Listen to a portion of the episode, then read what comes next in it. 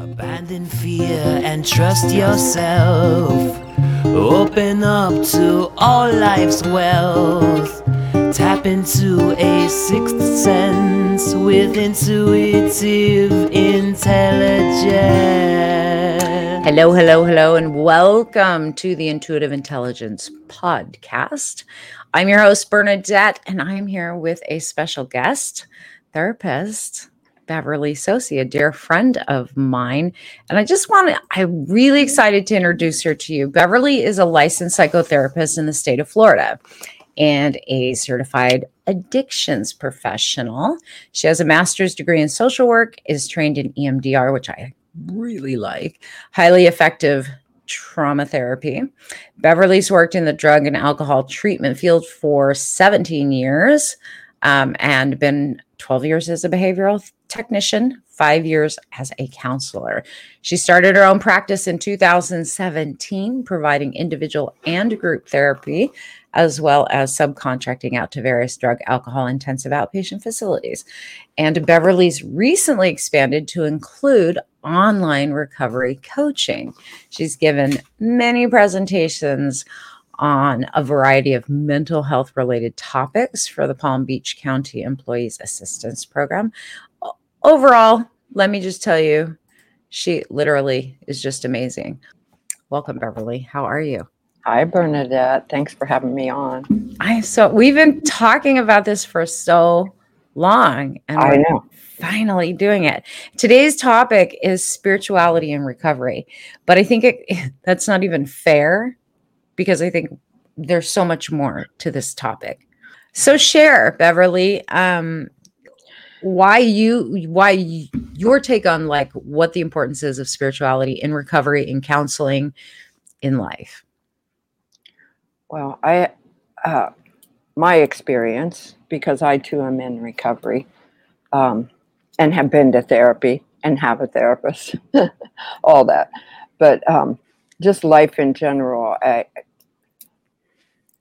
the connection with spirit, with uh, spirituality, has been the game changer for me.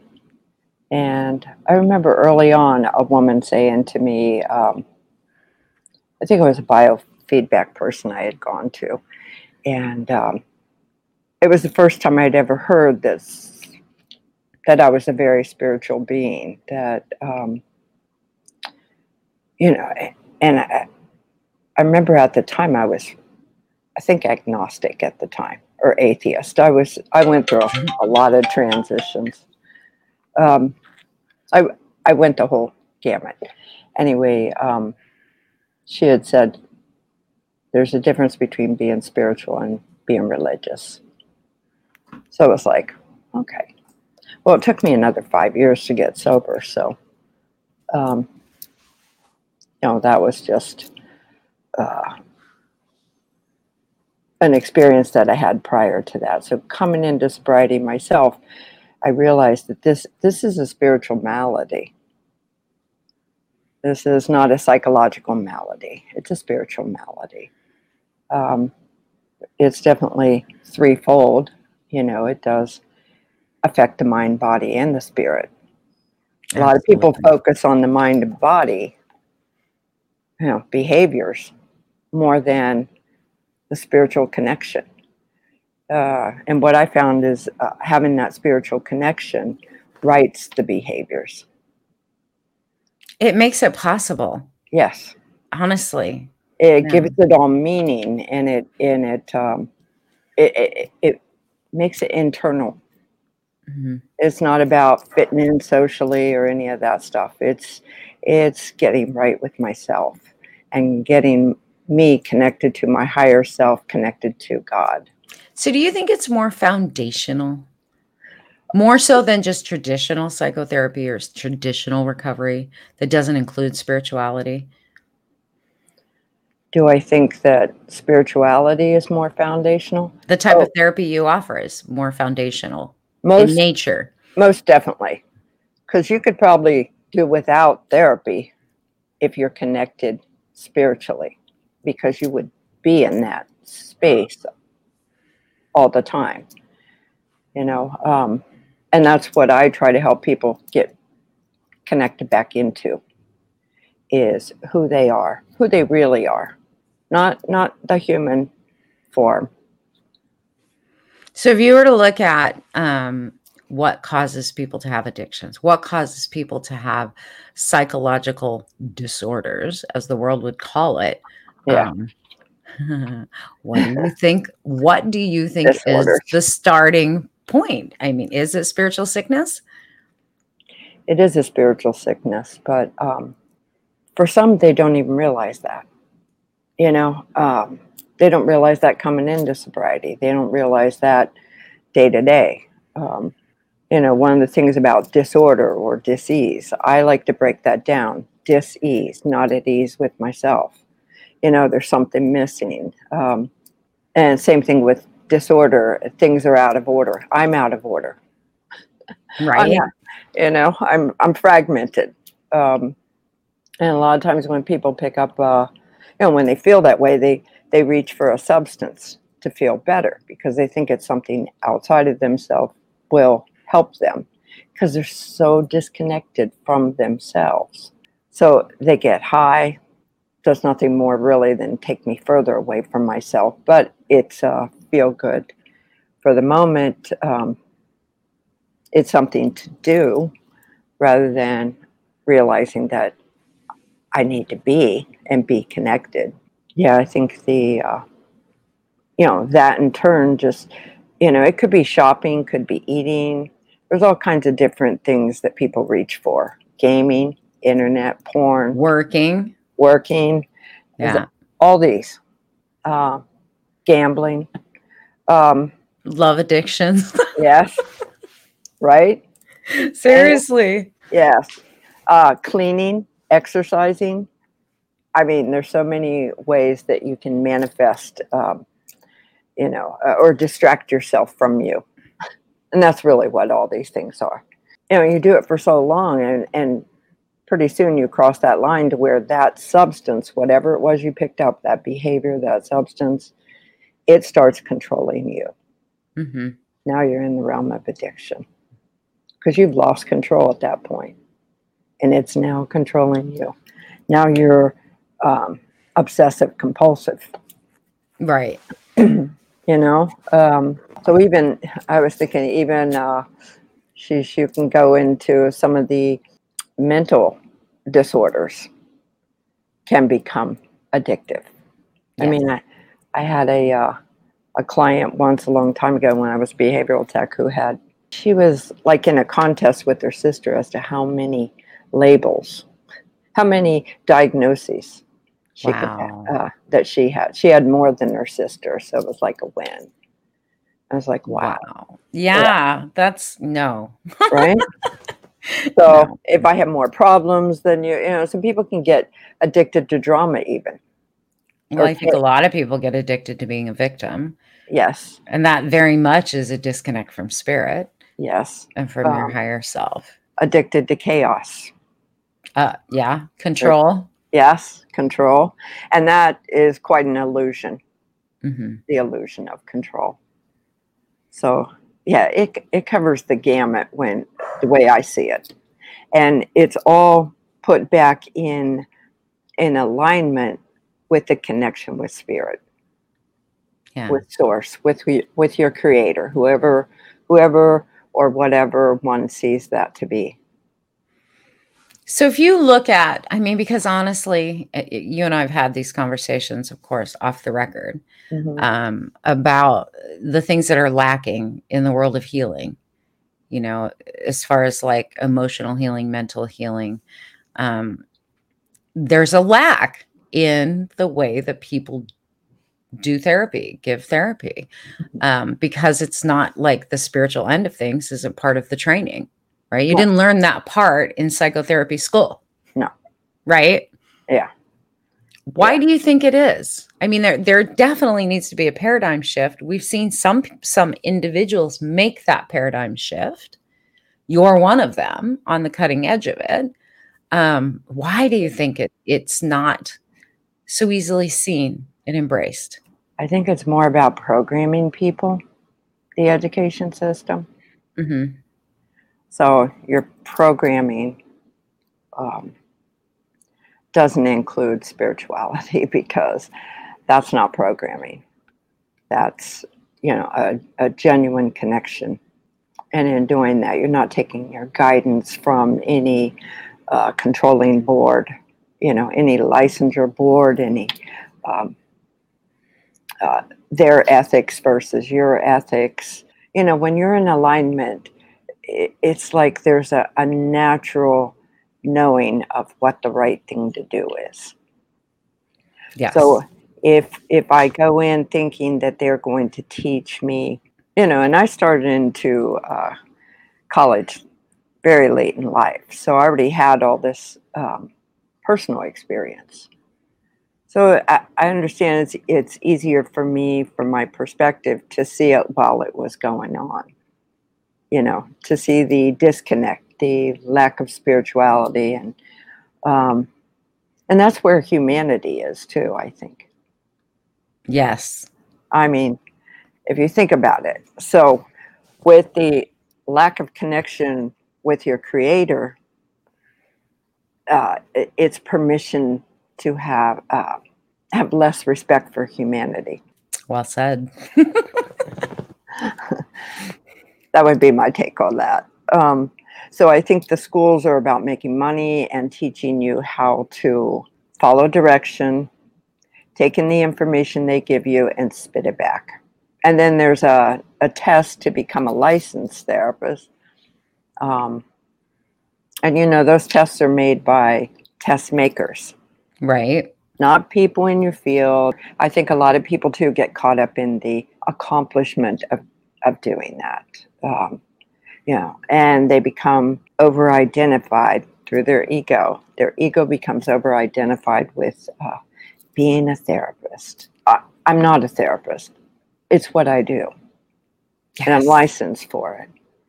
But I am a spiritual being. So if you were to look back at, at your recovery, your healing in your life, um, that which brought you back to wholeness, what what was it for you?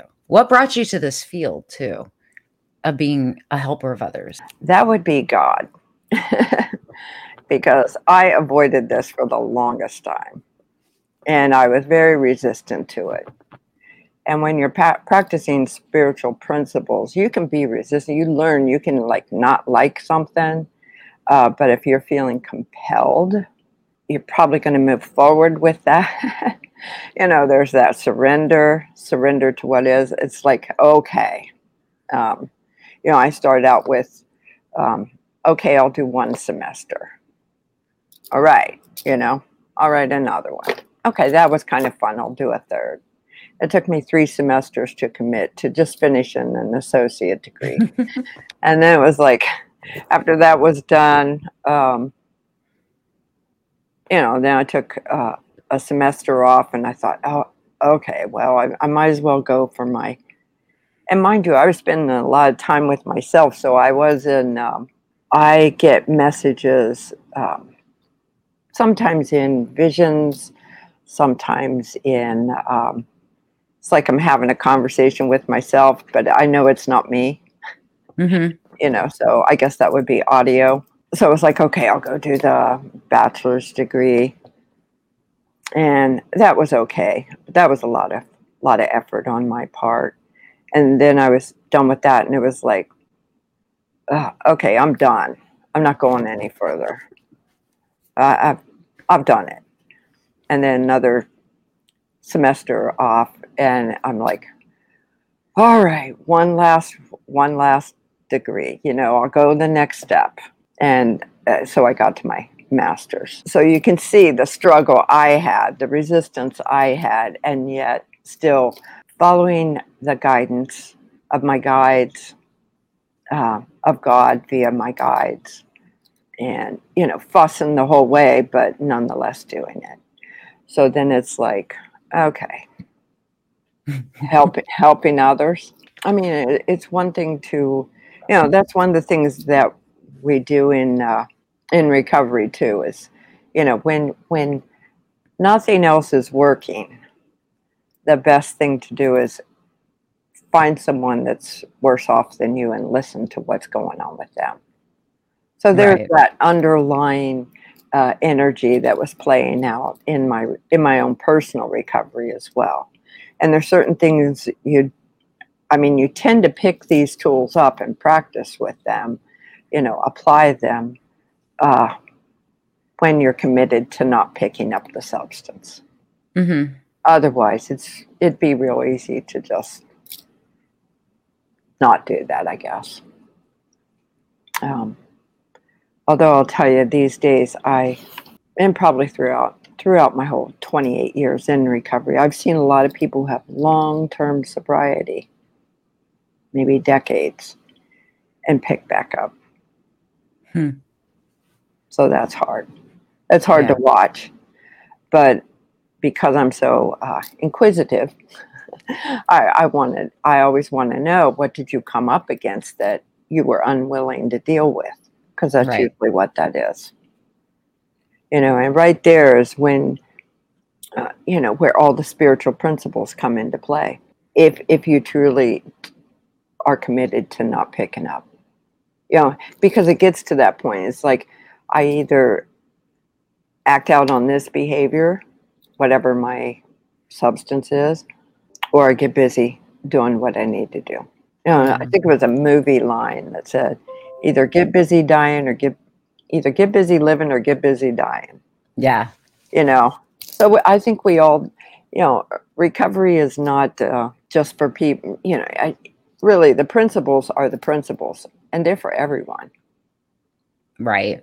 you know recovery brought me into that my addictions brought me into that hmm and god knows i was beaten down enough to start listening you know But what fascinates me about about you and knowing your story and uh, um and how you know y- you like many other people who've experienced um, the spin of addiction Mhm. right and getting lost in it and seeing no problem with it while you're in it at least for a moment Yeah.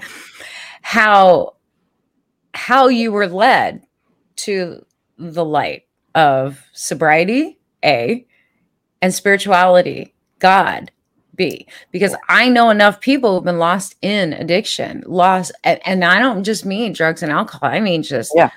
craziness you know the world. Like there's an addiction to the world dramas as they play out. Yeah. And and where we get lost in third dimensional reality the human experience versus the spiritual experience. So it fascinates me and i always want to know like what was the pivot point for you? What was the turning point for you? Uh to come into recovery. And to come back to the light. Well i didn't even know that was the problem. But i will tell you uh, that um i was at the place where um i had used for like over 20 years. Okay. I, i'm stubborn as shit. So I, I kept trying to figure it out while I was, you know, getting high, and you know, you can't really. Um, but I had gotten to that point where I was emotionally flatlined. Mm, Uh, no emotion. I would look around and look at people and think, what could they possibly have to talk about to each other? You know, um, I had lived that life so long that I knew every, I knew the lay of the land. I knew every dead end, and I knew that all roads led to a dead end. mhm. And so there was, you know, it was like that. I either keep going, living this life where I literally could not see color anymore. I was Wow. only seeing um, grays and blacks and whites. wow That's all I was seeing. Um, I couldn't tell you what I looked like. I don't know if I would have recognized myself if I passed myself on the street. That's how far disconnected I was. And it's funny, but um, I didn't come straight into recovery knowingly. I did. Um, a friend of mine uh, had given me a business card to a psychic. Like, Yeah. Of all things. of all things. Uh, you know, like maybe a couple of weeks earlier or a month earlier. And, you know, I had always uh, avoided anything like that because I think at 12 I realized 12, that's pretty early, I know, but uh, at 12 I realized that I was in such a dark place that if I opened that door, the darkest of the dark would come in. Oh. Okay. So, okay, like 37 is when I got sober. Uh, when I reached out. And I thought, well, what the hell? I got nothing to lose because I'm either going to uh, kill myself, and I already had the plan in place, or this works. So I just called up, made an appointment, went in. And um, the woman who read me was, and I didn't tell her anything. I, you know, she's lucky she got my name, you know, but she, um, I forget what that is. She asked me for my keys. I know that's a, a form of reading. Psychometry. Okay. I knew there was a word for it. Um, she asked for my keys and she went right, right to the core issue. Honestly, it was like, and I held it together. Um, you know, Of I course it, you did. You fire sign female. right? I held it together. I did the whole thing. I think right before I went out uh, the door, um, she did tell me I was um, an adult child of an alcoholic. And I thought, that's interesting because we didn't even talk about my dad, who was an alcoholic, active alcoholic. Um, and I thought, yeah. I go out, I, I paid for the session. I went down to my car and I broke down. I just Wow. broke down. And I must have sat there and sobbed for 20 minutes. So looking back on that, I can see where she she touched the core of me. You know, and that's what needed to happen to start opening me up. And so I started working with her and another psychic that worked there. They started a group uh, that was starting a week later, um, which she had told me about. And I remember showing up there. It was a Friday night at seven, and it was a three hour group. And I thought, I don't even know what I'm doing here. I just sat down and, you know, and yeah. So I would say um, that was that was the turning point for me. That whole, I think, week long experience uh, for me, and now I kept coming back every Friday night. Um, and you know that group lasted until I no longer needed that group. And what was it a psychic group? Was it a, a recovery group? What was it? It was for adult children of alcoholics. Ah, It and was a- see, not think, funny enough, that psychics would be carrying on a class like that. Yeah, and I kept forgetting that they were psychics because that was not what my interest was. Um, I was I was in a lot of you know I was shut down, so Mhm. you know. Um, but they did eventually get me. Um, oh, you know, it was like baby steps to get me to open up, and you know, like after a couple of weeks, then uh, they're like, "Hey, does anybody in the group want to meet?" You know, go meet somewhere and have something to eat. So we do that. About a month or two later, now they're like, "Hey, can we come to your house?" Awesome. and hang out. You know, we'll just get some food and hang out there, or order something, and hang out there. And we did that for a while. And um, Did Yeah. your addiction stop like while right when you started to do that? What happened with that? I will tell you that um, I, yes, I lost the. I didn't think about drinking or or drugging, and I honestly I didn't even think about it. Uh, but then they were like, "Well, let's go to to to socialize." Some of us, because I was I was not a social person at that point. and so it was like let's go to um, it was a it was a bar that had a, a dance dance floor and go meet up there on a um, uh, like during happy hour and so i remember that walking in there and and thinking oh i'm going to order a drink right uh, i'm just going to order a drink and um, because that's what I always did when I walked into a bar. And um, I remember thinking to myself, oh, but I'm only going to have one because I do not want these people to see what I'm like. And that that was the first time I had ever thought of, thought that. Wow. Yeah. So I drank that drink drink, and there's ice cubes in the glass, and I noticed that um, you know, that they had, uh, that those ice cubes were talking to me. Like, come on, you can have another one. And um, uh, I, I didn't, but I, I thought, hmm, I wonder if this is from, wonder if this is what you call a flashback, uh, you know, because I had done a lot of acid in my time. So I'd tripped a lot and I had never had a flashback. And I thought, well, maybe this that's what this is. I was like, I had no idea. And then um, about a month later, we did the same thing. Same thing happened. Uh, the glass, you know, I, I had one. I consciously told myself I'm only having one.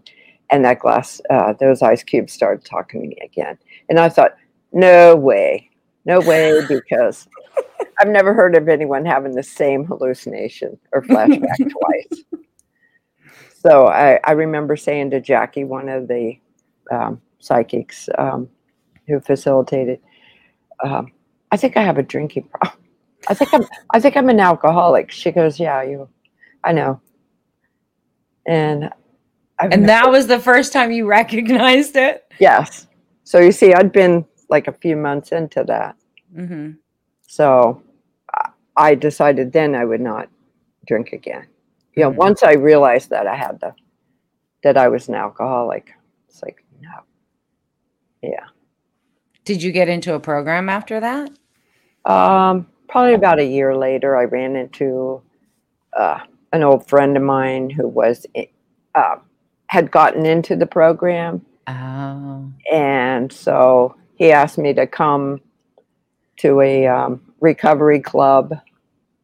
And, you know, no, I had been around those two women for that whole year and and another year after I started going to meetings. But um, what they had me doing though was things like um, Tai Chi.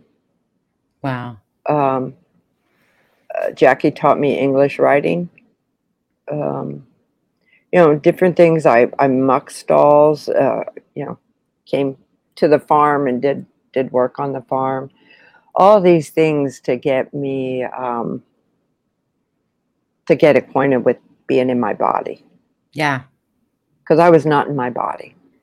Most addicts aren't. And I hadn't most been, people in trauma aren't. That's right. Yeah. Trauma is is a thing that will take you right out of your body. And I hadn't been living in my body since I was uh, probably about eight or nine years old.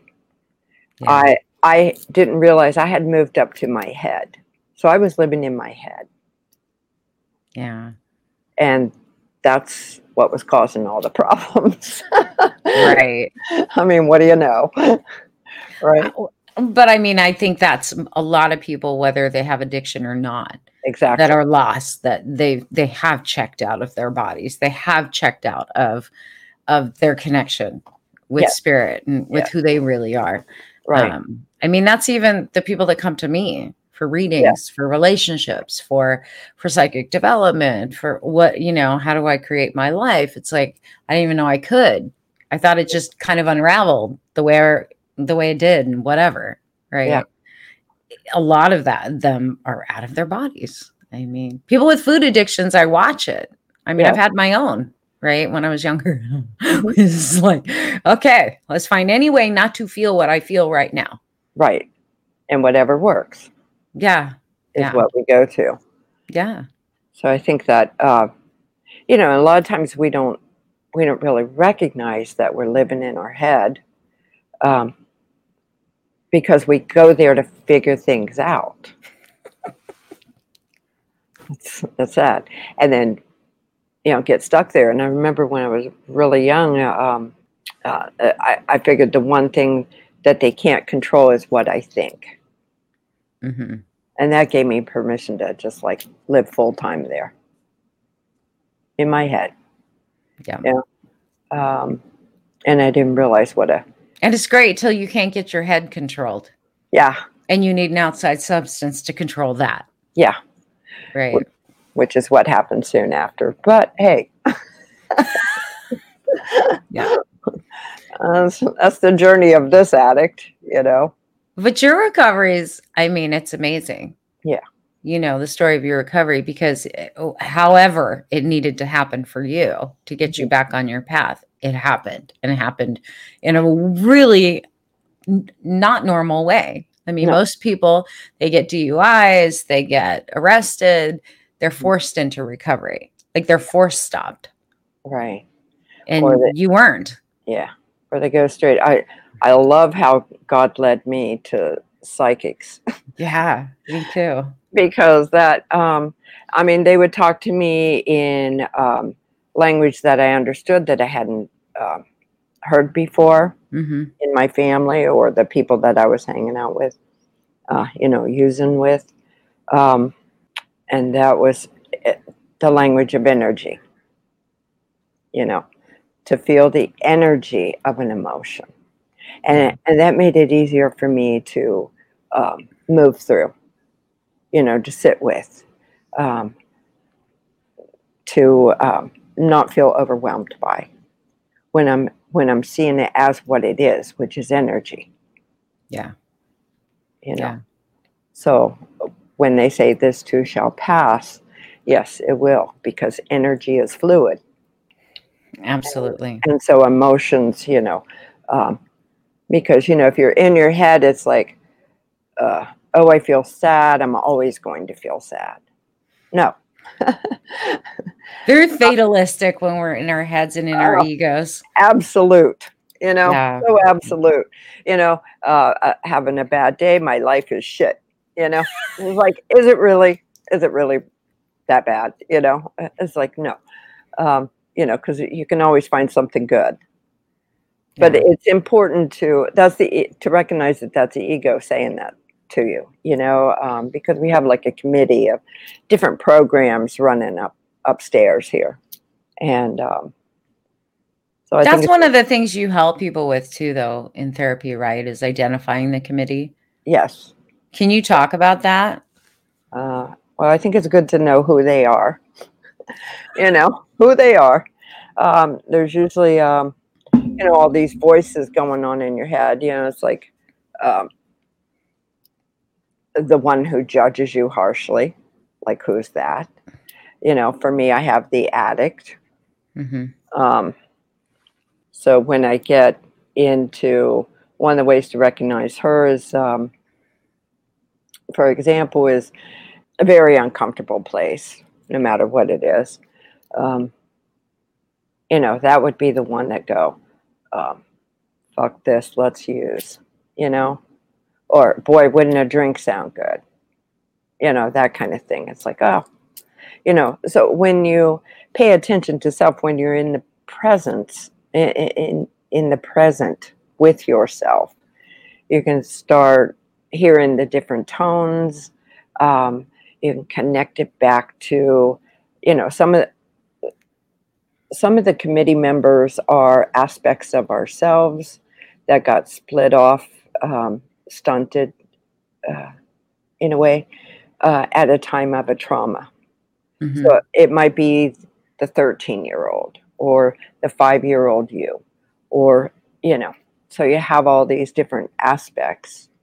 Um, it might be your parents or a teacher that said something that was very, um, that stuck with you, Yeah, I have one of those. right? So it's those committee members are uh, formed um, through our own ego uh, or from our own ego and from our uh, you know our perception of a situation at the time um, through a trauma. How did i how did i make it through that trauma? How did i cope? You know a lot of times that's why dissociation is so common because a lot of times trauma is so horrible that you leave body. Hmm and um, same thing with using because when you leave body there's no one there to um, to guard that body to keep keep you safe. So it's so easy for other entities to enter in and set up housekeeping you know? Oh my God. Yeah. they set up house in there. And um, you know you got to know that's why like clearing is very important um, you know for the um, maybe those are ones that came in from the outside or you know like i think of uh, alcohol and drugs as um, they have their own energy to them addiction has its own energy They have their own spirit. Yeah. yes so that sets up house inside of you you know um, so uh, when when as i learned to look at everything as energy um, it, it gives it more um, it's more manageable for me and i can see it more clearly. It makes more sense to me Mhm. than anything else that other people say to me. As a as a very young child i was very connected. You know i, I have a frame of reference to go back to. Right. some people don't have that. If you've been uh, uh, abused or traumatized as an infant maybe you know you'd have to go back to prior to coming into this life to have a frame of reference Right. um, so everybody's different there. Um, so finding out from different individuals, you know, what their experiences have been and what was their perception around that. Were they able to handle that? What did they do to get through that? Um, and, and sometimes to find out who those committee uh, members are is like, okay, who's talking? Just ask yourself that. Who's talking? hmm and probably the first name that comes to your mind, Yeah. you're going to be right.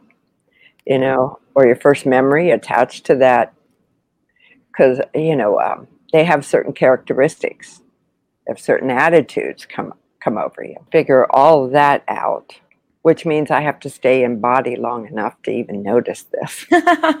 right. yeah. So when people ask me, Bev, do you have any kids? And I say, yes, I have one, and I'm a handful. I'm talking this is a 24/7 job just you know noticing whether I'm present whether I'm not if I'm not bring myself back into the present because I'll tell you I've realized my own value so I really don't want to abandon me I don't want to dissociate I love that. You know um, because I care enough about me to want to stick around and be here for me even if that means managing all these uh, different committee members, you know. But if they're younger parts of ourselves, um, that's the thing uh, that I've learned to do too is like, you know, they need uh, raised up and integrated. hmm And, um, you know, sometimes we have to say, okay, knock it off, sit down. I have no idea what I'm doing as the adult me, but I will either figure this out or um, find help.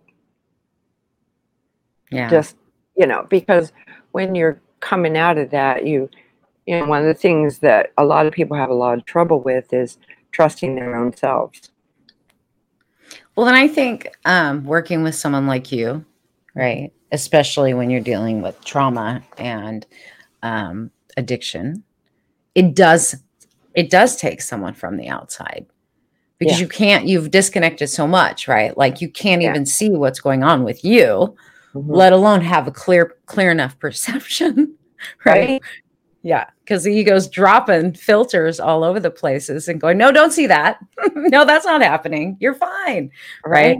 So I think it's imperative that people work with someone um, that has the skill, that is non-judgmental, that has a spiritual foundation, that can actually walk them through the reconnection. And isn't that what recovery is? Is like it is. reconnection? Yes.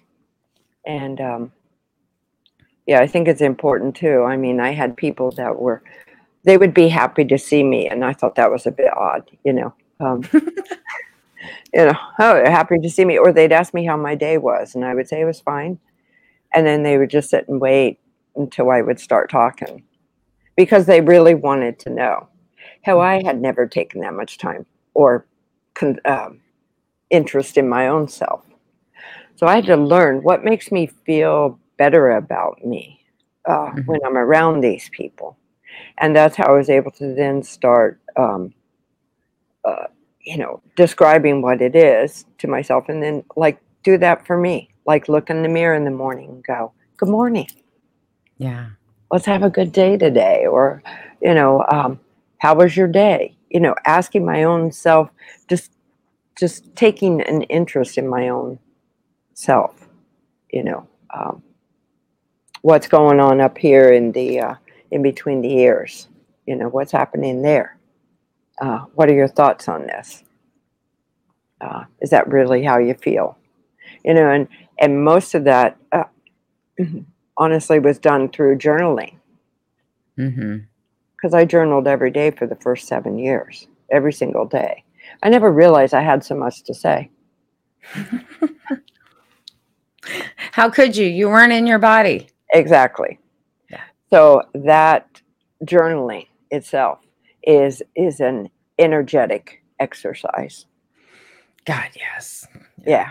So what was I doing but emptying out my thoughts onto paper, allowing the energy because even thoughts are energy. So just Absolutely. allowing that energy of thought to uh, funnel down through the pen onto the paper.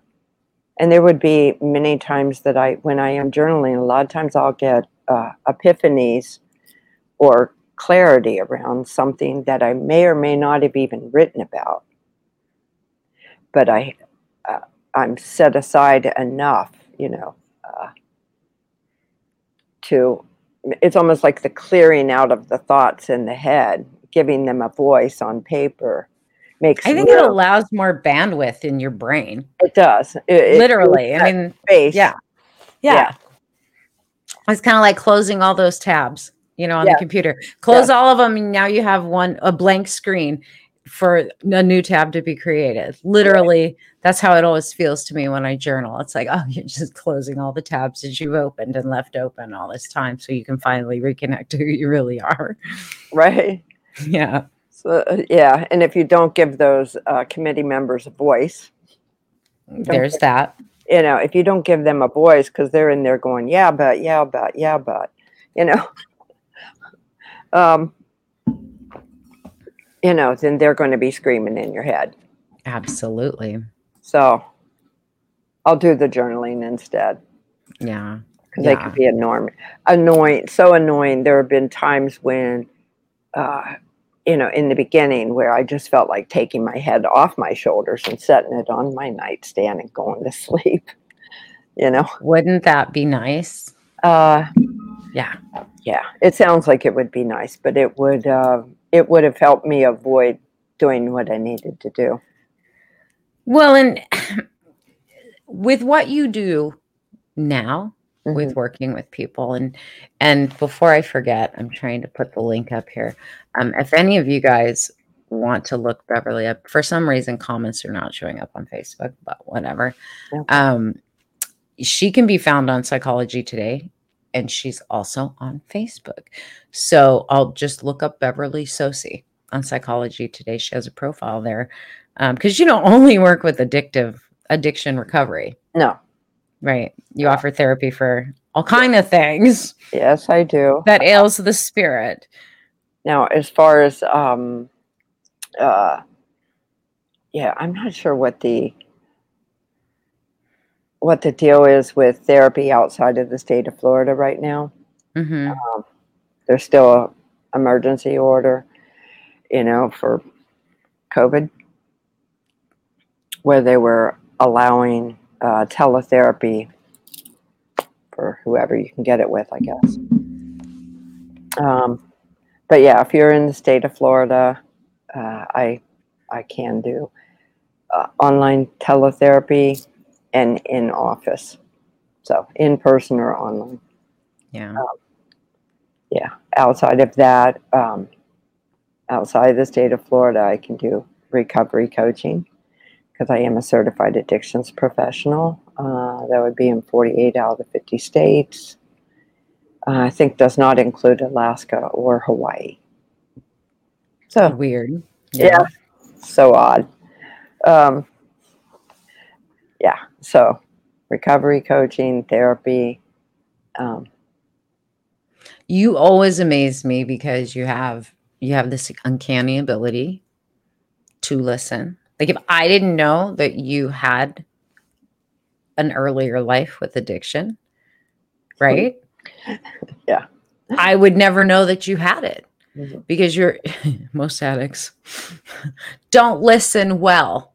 They're not present. Yeah. Um and you have this uncanny ability to be able to be fully present Mhm. with whomever you're speaking with at that moment and you pick up on on the subtleties and and you have amazing insight and you have amazing ability to create sacred space which i love i don't know and i know a lot of therapists i don't know that many therapists that can do what you do and that actually bridge the spiritual and bring it into their therapy Mhm. i think there needs to be more of it I think that paradigm shift actually needs to happen on all levels of counseling, which is one of the reasons I wanted to have you on the podcast. Mhm. Because with trauma, with children, with trauma, as and we all, as adults, we're children once, right and a lot of our traumas come from there. Um, I think it's necessary to introduce spirit into all of it. i do too God into all of it. I think I feel like that's what's that's the big missing piece of the puzzle. That's the thing. That that is it, and that would be everywhere, and not just in therapy, um, in in your daily life. You know, to actually live a life um, walking in prayer, so to speak. Yes. You know, um, so yes, I think I came up in into this world with the gift of uh, being a listener. Um, yeah, I think the thing with um, even even during my uh, years of using, uh, I would listen to people tell me their deepest, darkest stuff. You know, while I'm going through this dark ass world of addiction. Um, but I would never remember anything they said. I just so I'd never repeated it. And that's the other thing is being able to keep uh, confidentiality Mhm. you know um, now i i kind of remember stuff but you know what's relevant i feel my way through life a lot Which is than- very, very diametrically opposite yes from from addiction, where you you're trying not to feel anything. right, Right. Yeah. yeah i felt like I, w- I got into a whole different world when i started being in the right brain more than the left brain i was Mhm. solid, solidly in the left brain so it, either something made sense to me or you know it was either logical or it wasn't Yeah. And I had no no patience for shit that wasn't logical. But in the right brain, it's like, oh my gosh, I know, I couldn't tell you um, the streets to get back to my house, or you know, you just point me in a direction and tell me something. I'd like kind of find my way there. I was like, it was like a foreign world. But somewhere along the line, though, uh, those two things have started balancing out. You know, to where there's logic and there's left and right brain actually firing off, which is uh, So have you seen um when you incorporate spiritual foundation um and in comparison to say a therapist who doesn't mhm. or therapies or or recovery programs that don't really Mm. incorporate that that next step back to self have you seen a difference in what happens with people or the length of time it takes them to heal to recover um, what I see is I do see uh, progress on the surface. And I think this is something that's uh, probably common, um, not just with addicts, but with everyone when they're doing that. Unless they take it, because, like you said, with spirituality, those are the subtle realms. And subtlety is an acquired taste. so, you know, when when you um, are just fixing the veneer, it can uh, look quite nice. Uh, so, why down the road does my life fall apart, or do I feel like suiciding? Mm-hmm. Because we haven't gone that that extra step and gotten really down to, you know, it, make that connection. So I can get my life to be manageable through And therapy. shiny looking. Yes, through uh, traditional therapy. Mhm. And I can understand things, but that's all head stuff. Right.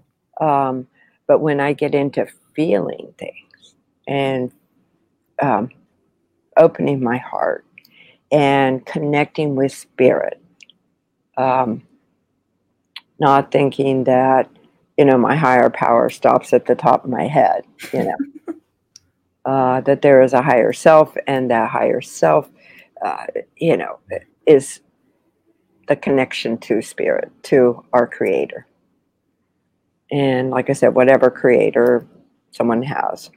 But all I know is um, when I'm in alignment with that, I have true power. I am now connected to my own power. Right. And that's where the light is. And so all this other stuff can do great things, but um, the depth, if you want depth, and that's the thing, is a person needs to know what quality of life do they want? Right. What quality of internal life do you want? Yeah. You know, Yeah. I'm not one to want to heal just to look good on the outside. I want it to be like you feel good, you think good, yes, right? You rest good. right. Yeah. So I appreciate the way that you do things because I think it's missing. It's, It's- missing Yeah. because that's where morals and values are too. It- Is internal. It is. Oh my God. I just have the funniest flash of a picture. I'm What'd not even going to say it. Okay. Just how, how much of the morals and values and real depth is lacking at this point on the physical plane. Most people don't even know what they value.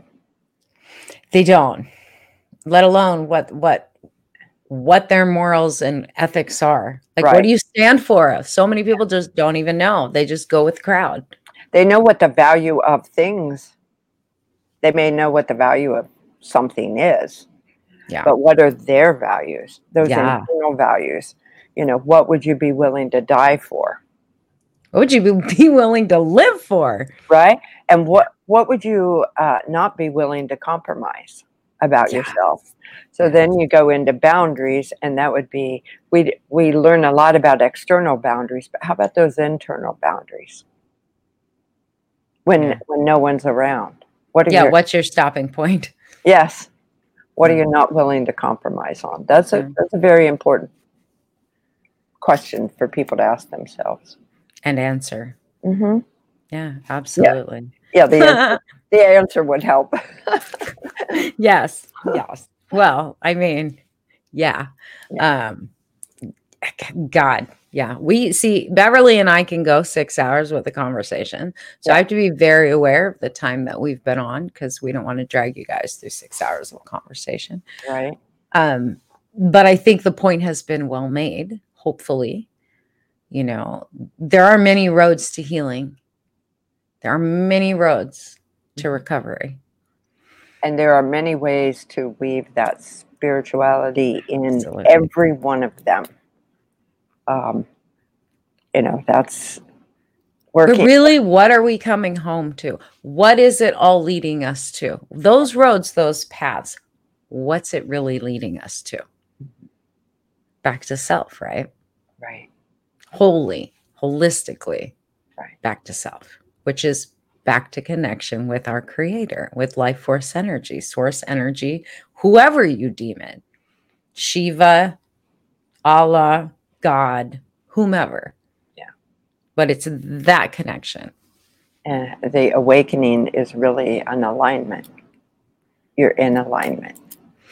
It's interesting to me how many people are literally running around in their lives, um, much like they would in a car. And it's so hard to drive a car whose tires are out of alignment and out of balance. Like Mhm. it's, it, you don't even, unless you've driven a car like that. Like it's ridiculous to have one car out of tire out of balance.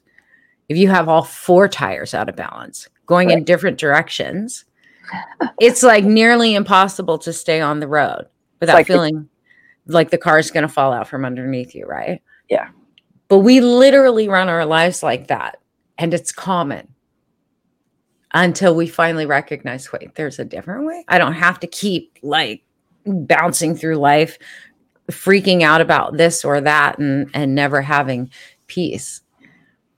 So, yeah, the way you explain it, it's absolutely true. We're trying to get back into alignment Into alignment and balance. with our own creator. Yeah. And become the creator, Yes, co creator in our own lives. because that's where the creativity comes from too. Yeah. Some Yeah. some of us, I mean, I had my party days. I thought I was such a great creator when I was partying. Right? When in reality, I think that the only thing I was really creating was drama, chaos. That's what we're creating. But when we, you know, we're also a spark of God, right? yes. Each, each of us. So any um, artistic creation, or even, you know, that covers a lot of different things, um, that comes from that spark of God. Now, the creating chaos and unmanageability, that comes from our ego. Well, it's the ego co-opting on that energy of creation from God. It's Right? amazing. It's Yeah. yeah. It's don't do that one. and yet we have I think we have to play with that. I think Yes. because there's a perfection in the ego too. It Mhm. offers the contrast point. Well, and it serves a purpose. I mean, Yes. one of the purposes for the ego would be to remember how to get to a job that I work at. Yes. You know, it's it's designed to be a tool for us, Yeah. uh, not the leader, not the one in charge. No. It's very rooted in third dimension. It really is. yes. Uh, So But- it will it will stay here when we lift off. thank God. Yes. Yeah. But it is needed. I think it's necessary. I also think it's what gives us free will because it creates the contrast point, Yeah. right? Yeah. Analytics or intuition. Which one are you going to live through? The feeling space or just the thinking space? And keep it in the head. So, I mean, I'm appreciative of the fact that I have an ego. I It's gotten much more tamed and quiet throughout the years, but it's not gone. well. uh, Yeah. You'd you'd be a mess if it was. A puddle. Yeah. Yeah. yeah because it does serve a purpose you know um so I wish it wasn't so loud though when there were things like ice cream shakes in the room and available. well that would be your possibly your younger self I know. She's know? like, let's have ice cream. It's Yeah. hot. Yes, absolutely. so uh, that's what i'm talking about the committee members uh, who, who would be the one of you know the aspect of me that wants ice cream right before dinner. You know, it's so funny too, because as you say that, and we're talking about that, because this is a real thing I've been battling with lately. Yeah. The other voice that I hear in my committee is the one with the de- eating disorder, the girl that was 14. that was a gymnast who ha- had to constantly weigh in right? So i i hear my ego bargaining. Well if you do drink the shake you just have to do an extra hour of exercise so that you burn off the shake and then nothing else to eat after that. Funny because that is very much an ego program and a lot of people don't even recognize that that's what's happening the bargaining. Yeah. yeah. Between committee members it's lovely. Right? Because a lot of times when they're um, you know uh, when they're speaking out when you're starting to hear that chatter, um, something's threaten threatening them. Yeah. I hear a little puppy toy. Yes. Anyway, something's threatening them, and so they, yeah, wait, uh, you know, they just kind of want to be be heard. There's where you know uh, the bargaining comes in because that's part of grief, right, or loss. So there's fear that they're going to lose out on something. Yep. Yep. So it even plays in that realm. It plays in the realm all the time of immediate gratification. yes. Always. It's always one of my little children that has not healed something that's like jumping on the bandwagon of immediate. Doesn't matter what the consequences are. Let's just get the immediate gratified. And funny you should say that because I think that has um, that ties into like the energy uh, on the planet or with the planets today, with the um, what Mars and Aries, uh, you know, wanting immediate gratification uh, held back by Uranus. Uh, and Saturn and Pluto. so you feel that pull, and and it's calling to us to mature in that area. Yeah. Yeah. Not now. I mean, Saturn is literally like, not now. Yeah. You, you have to wait. Right, the Right. parent. The Yeah, parent. Yeah. And Aries is all action, action, action. yeah. Parents like, "Mm, not now. Mm. Hold that for a Yeah. minute. Later. just Later.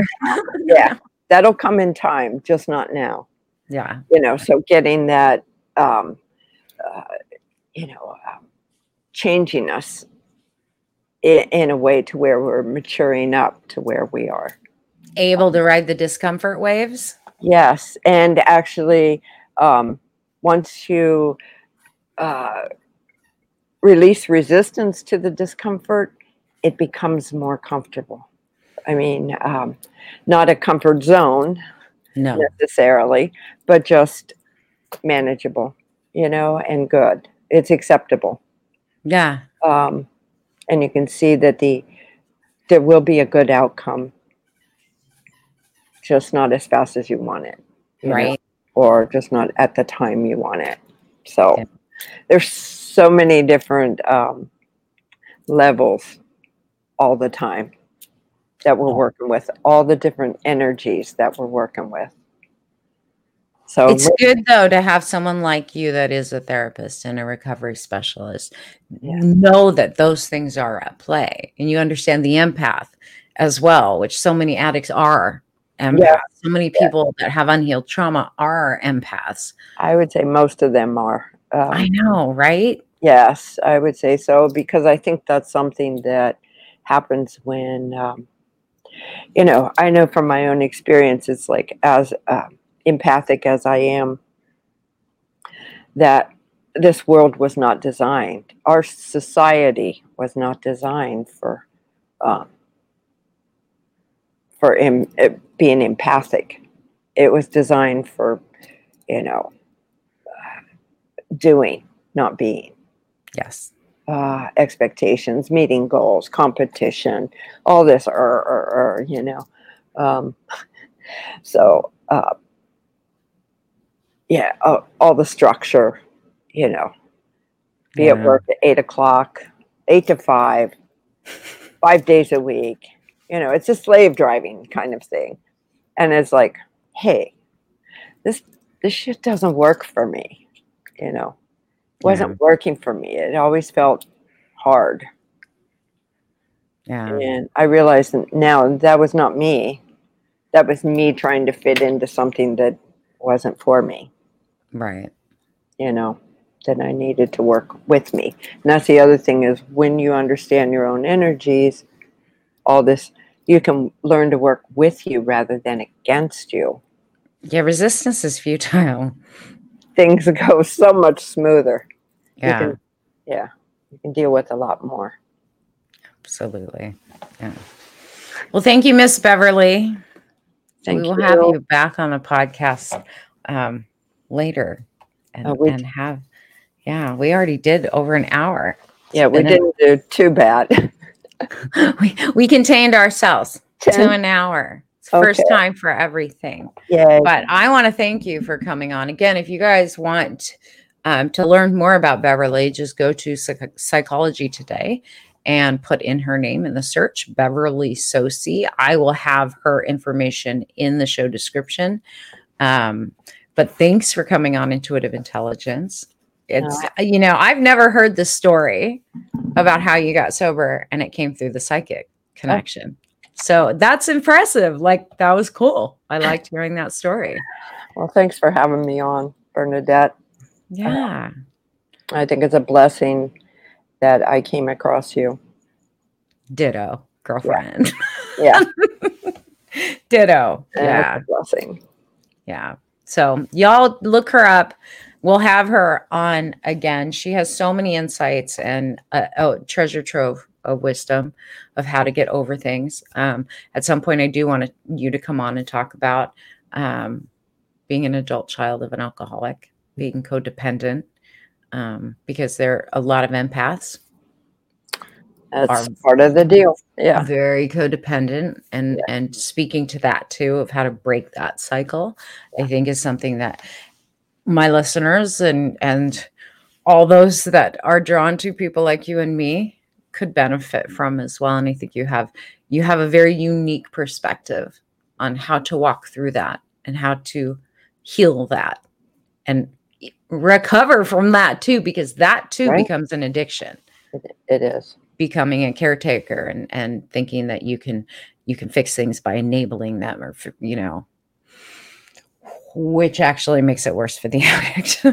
That's a whole nother dimension. whole other one yes So yeah. so, so many different things. Yeah. there is yeah so i will have beverly back but thank you thank you thank you my dear for coming on and the rest of you make sure you follow the podcast subscribe like and share because you never know who might actually listen to this conversation have a light bulb go off and Never you know. might be responsible for somebody waking up to the fact that huh i wonder if i'm an addict because things Mm-hmm. happen in the strangest ways at times right hmm so we're in this together all right i will see you later all Abandon of you fear and trust yourself. Open up to all life's wealth. Tap into a sixth sense with intuitive intelligence.